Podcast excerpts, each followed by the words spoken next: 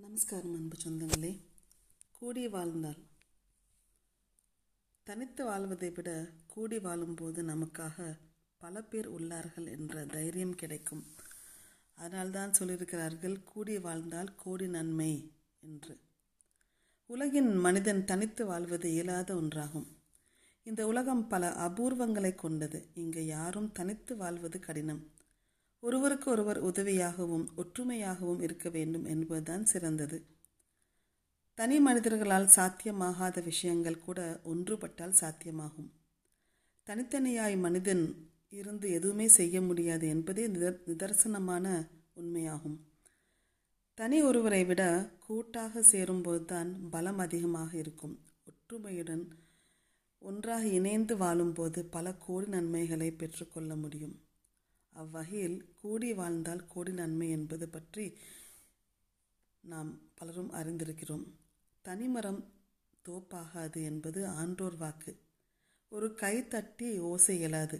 இரு கையும் சேர்ந்தால்தான் ஓசை எழும் அதுபோல் மனிதர்கள் இணைந்தால்தான் செயல் சிறக்கும். குடும்ப வாழ்விலும் சமூக வாழ்விலும் ஒற்றுமை அவசியம். வாழ்வு சிறக்க கூடி வாழ்தல் அவசியமாகும்.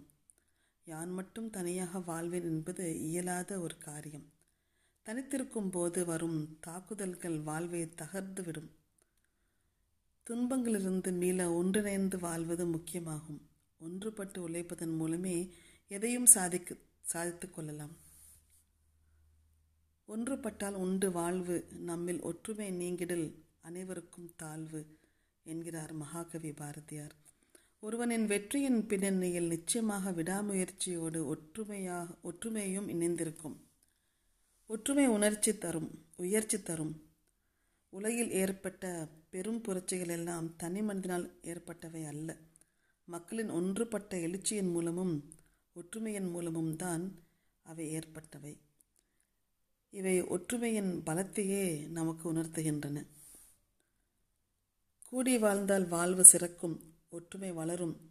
சிற்றெரும்புகள் பல ஒன்று சேர்ந்து தமது உணவுப் பொருட்களை நகர் நகர்த்தி செல்வது போல தேனீக்கள் பல சேர்ந்து தமக்கான கூட்டை அமைத்து கொள்வது போல.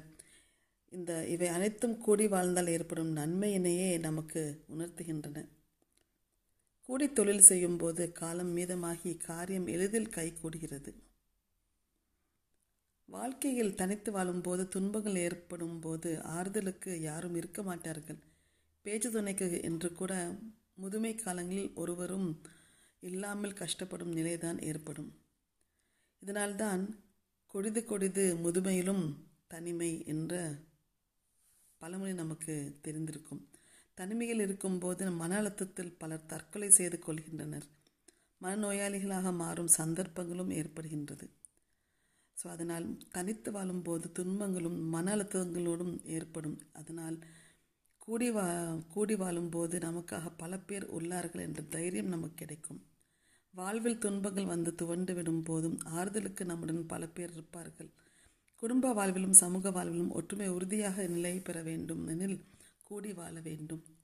கூடி வாழ்ந்தால் மனித வாழ்வின் லட்சியங்களை இலகுவாக நிறைவேற்ற முடியும். கூடி வாழ்ந்து கோடி நன்மை பெறுவோம் உயர்வு காண்போம் அப்படின்ற சொல்லி ஒரு கவிதை. கூடி வாழ்ந்தால் கோடி நன்மை வரலாற்றில் அன்று. கூடி வாழ்தல் கூடா வாழ்தல் கோடி நன்மை அரசாணை இன்று. ஒளிவு மறைவின்றி வாழ்ந்ததினால் மேம்பட்ட சமூகம் ஒளிந்து மறைந்து வாழ்வதாலே மேம்படும் சமூகம் என்று தன்னலமின்றி பிறருக்காக இருந்தது அந்த காலம். பிறருக்காக தன்னலம் கொண்டு இருப்பது இந்த காலம். தும்மும் போதெல்லாம் ஆயுசு நூறு என கூறினோமே. தும்மினால் இப்பொழுது ஆயுசு இல்லை என இருக்கிறோமே. சுத்தம் சோறு போடுமோ என அலைக்கழித்தோம். சுத்தமாக இருந்தாலே நாம் தலைத்திருப்போம். கண்ணெதிரே வந்த பகைவனை தூசு என எதிர்த்தோம். கண்ணில் தெரியா பகைவனை ஊசு ஊசி கொண்டிருந்தோம்